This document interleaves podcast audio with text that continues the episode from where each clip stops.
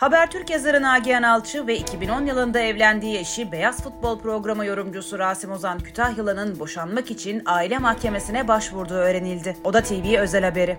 Siyaset ve basın dünyasının oldukça bilinen isimlerinden Habertürk yazarı Nagihan Alçı ve 13 yıllık eşi Beyaz Futbol programı yorumcusu Rasim Ozan Kütahyalı boşanıyor. Oda TV'nin edindiği bilgilere göre ikiz çocukları olan çiftin boşanmak için İstanbul 2. Aile Mahkemesi'ne başvurdukları öğrenildi.